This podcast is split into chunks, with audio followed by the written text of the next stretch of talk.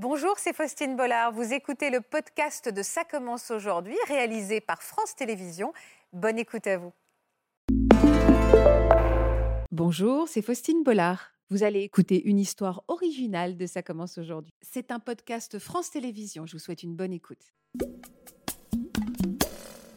Bonjour Bruce Toussaint. Bonjour. Merci d'être avec nous. C'est un plaisir. Bruce, déjà, vous avez accepté de nous faire partager vos souvenirs, de nous parler de la maman que votre mère était, de ce lien qui vous unissait. J'imagine que ça a été euh, une expérience euh, en soi de se plonger dans ces photos. Ça vous fait du bien de se plonger dans ces photos? J'aurais jamais accepté de faire cet exercice si je n'avais pas écrit ce livre avant. J'avais en, quelque sorte été euh, dépucelé de ce travail euh, de souvenirs, euh, travail de deuil, etc. Mais euh, les photos et les souvenirs, c'est une drôle d'impression. C'est à la fois un plaisir et à la fois tout de suite la nostalgie, la mélancolie revient. on se dit mince, ils sont plus là. Et puis surtout, c'est quelque chose que j'avais l'habitude de partager avec eux on passait notre temps à regarder, on aimait bien regarder les photos avec, et les commenter, hein. les commenter, euh, s'amuser, euh, se moquer. Euh. Donc le faire seul ou avec d'autres personnes, mm. je pense en l'occurrence à mes enfants maintenant, c'est une, ouais, c'est c'est vraiment une façon de, de, confirmer que la vie avance et qu'ils ne sont plus là. Voilà ces images. C'est un peu étrange, mais pour moi, ils sont toujours là, au milieu de mes souvenirs et sur ces photos jaunies. Ma mère Mercedes, cette grande brune élégante, méditerranéenne au tempérament de feu.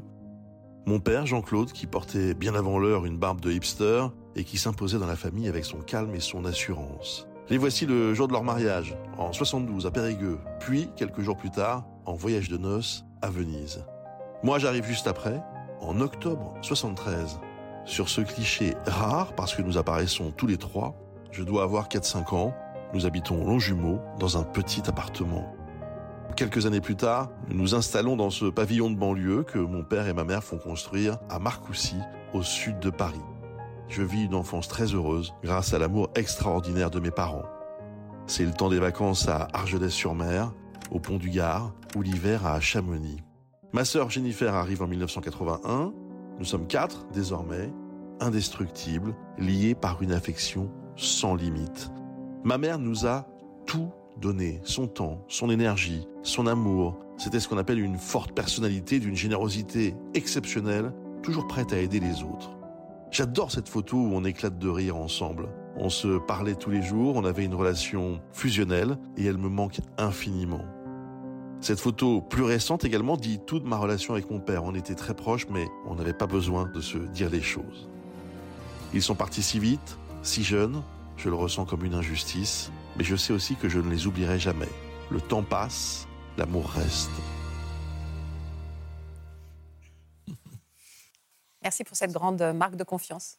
Non, non, mais c'est euh, c'est euh, parce que je connais bien l'émission aussi que j'ai accepté de le faire et parce que je sais euh, aussi que c'est important pour, pour expliquer et pour faire comprendre ce que l'on ressent du deuil, de la perte, du manque, de l'absence, etc., de faire comprendre que, quel point ils étaient importants pour moi, parce que sinon, on pas forcément, euh, euh, n'est pas forcément connecté. Donc, il faut que je dise, et c'est ce que j'ai aussi dit dans mon livre, il faut que je dise tout l'amour que j'ai eu de mes parents pour qu'on comprenne qu'aujourd'hui, je sois euh, si triste de leur départ. Vous êtes toujours triste tous les jours de leur départ?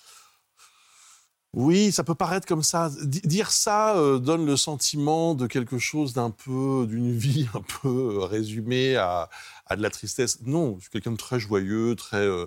Euh, j'adore m'amuser avec mes copains, mes enfants. Mais il y a un voile? Mais il y a quelque chose qui, manque, et qui est au quotidien. Ça, c'est sûr. Parlez-moi de Mercedes. Ah. Quel genre de femme c'était et quel genre de mère?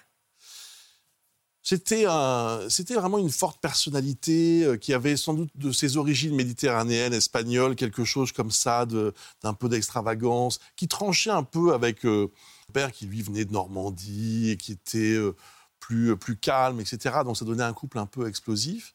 Et c'était une femme oui, qui prenait beaucoup de place parce qu'elle était sans cesse dans la générosité, elle allait vers les autres. Et j'ai eu cette phrase lorsqu'elle est, lorsque on l'a, enterré. J'ai dit, euh, ma mère, c'était un réseau social.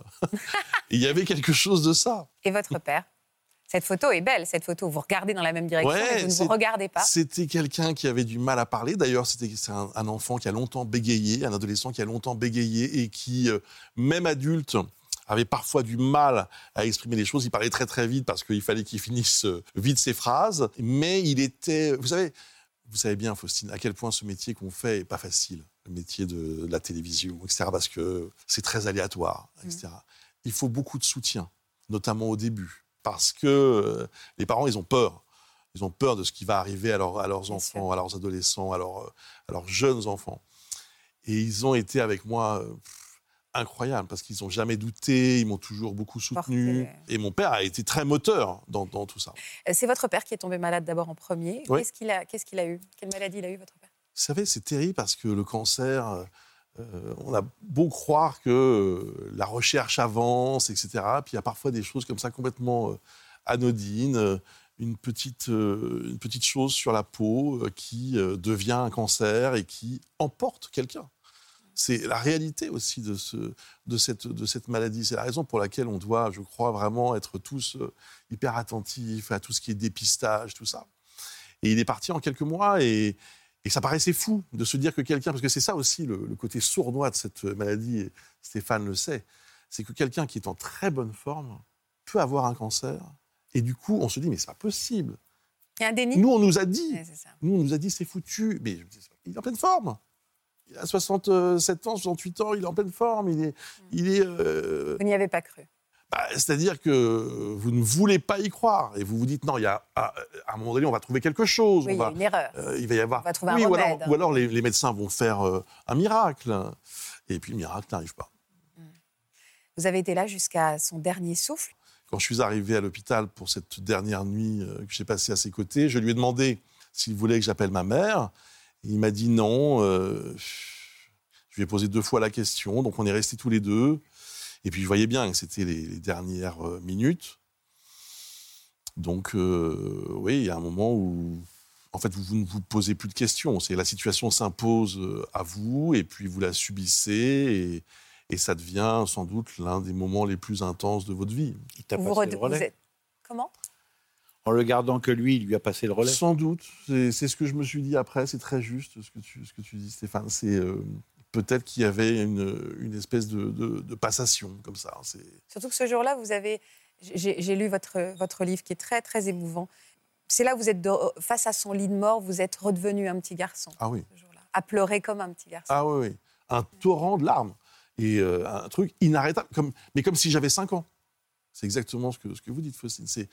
Est-ce que, parce que c'est un sujet qu'on va aborder aussi euh, à travers votre histoire, Bruce, est-ce qu'on vous a soutenu? Je parle à l'hôpital, est-ce qu'on a vu le grand gaillard petit garçon qui s'écroulait devant son père C'est une vraie question qui, euh, je trouve, aujourd'hui mériterait d'être un peu mieux traitée. Je...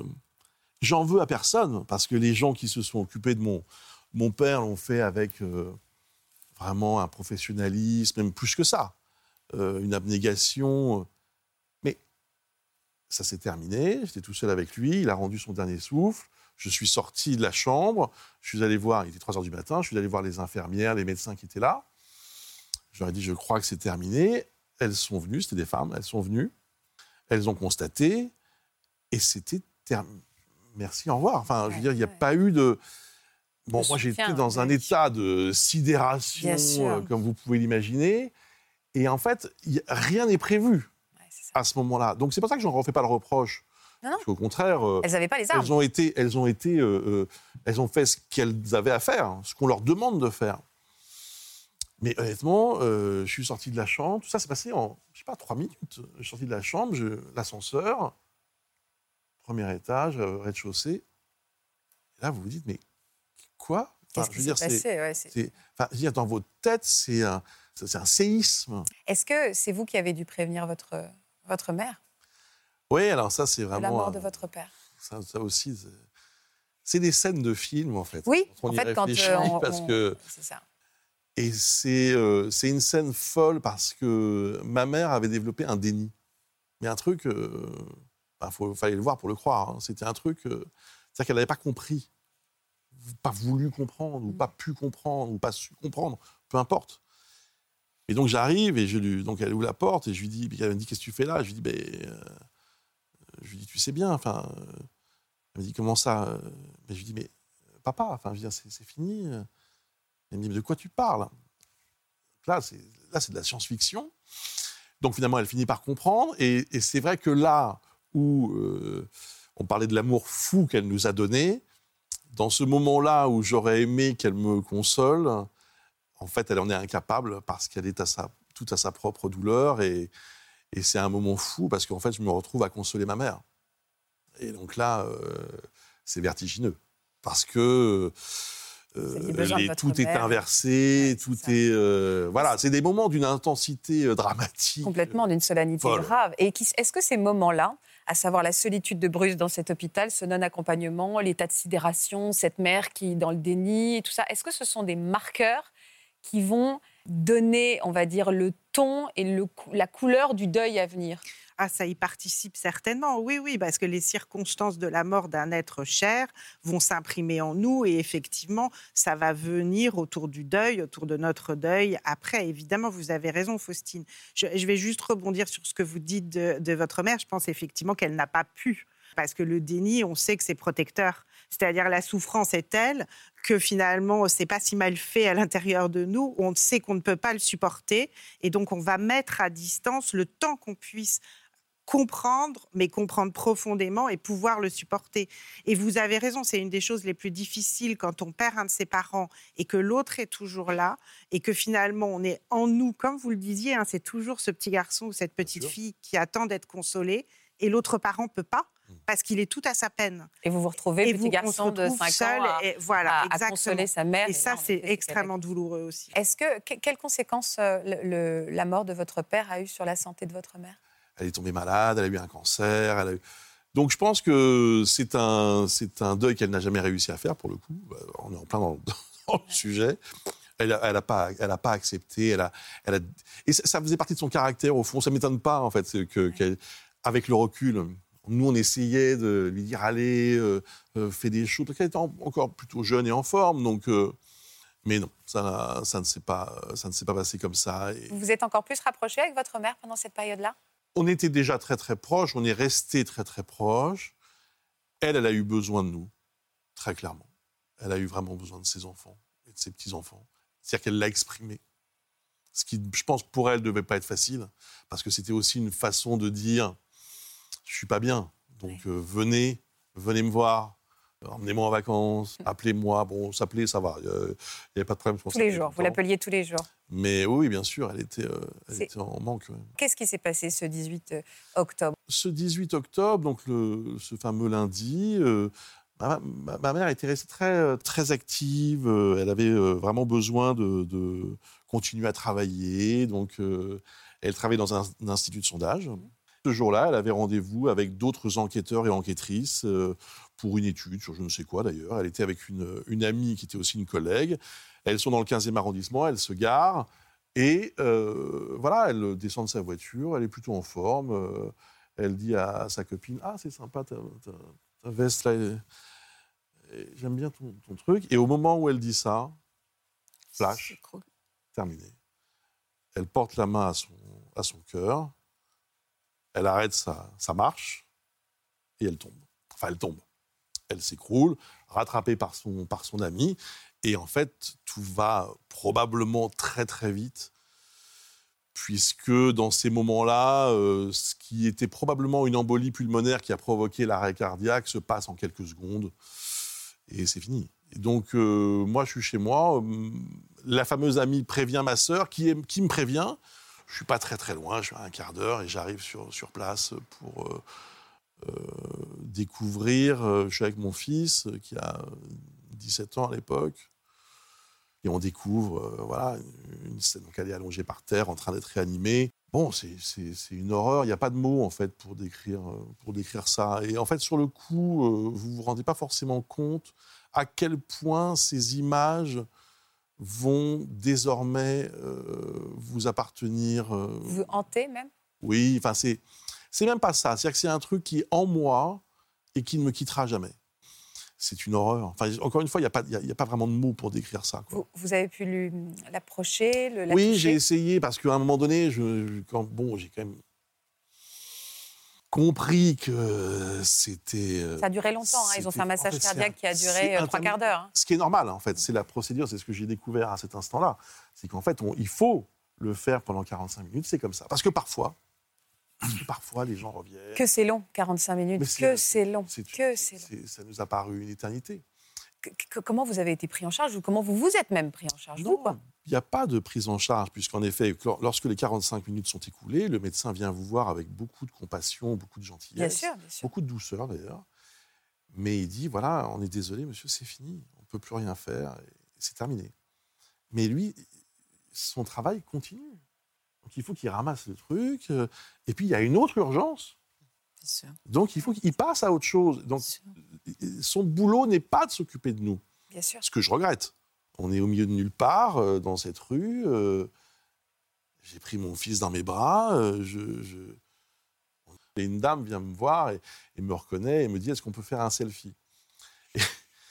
Et, c'est vrai que la situation très compliquée, était, très absurde parce que bah, le corps de ma mère était encore par terre. J'ai dit Mais non, je ne peux pas faire de.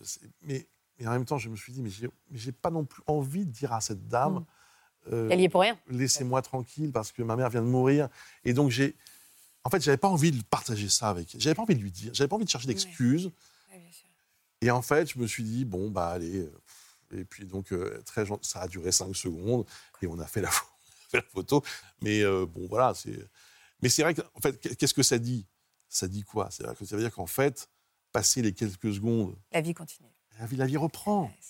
et d'un seul coup, c'était comme une pièce de théâtre, au fond j'ai vu les gens recommencer à, vivre, les gens sont retournés aux terrasses des cafés, euh, euh, nous-mêmes avec, avec mon fils, on, a, on a un peu bougé. Euh.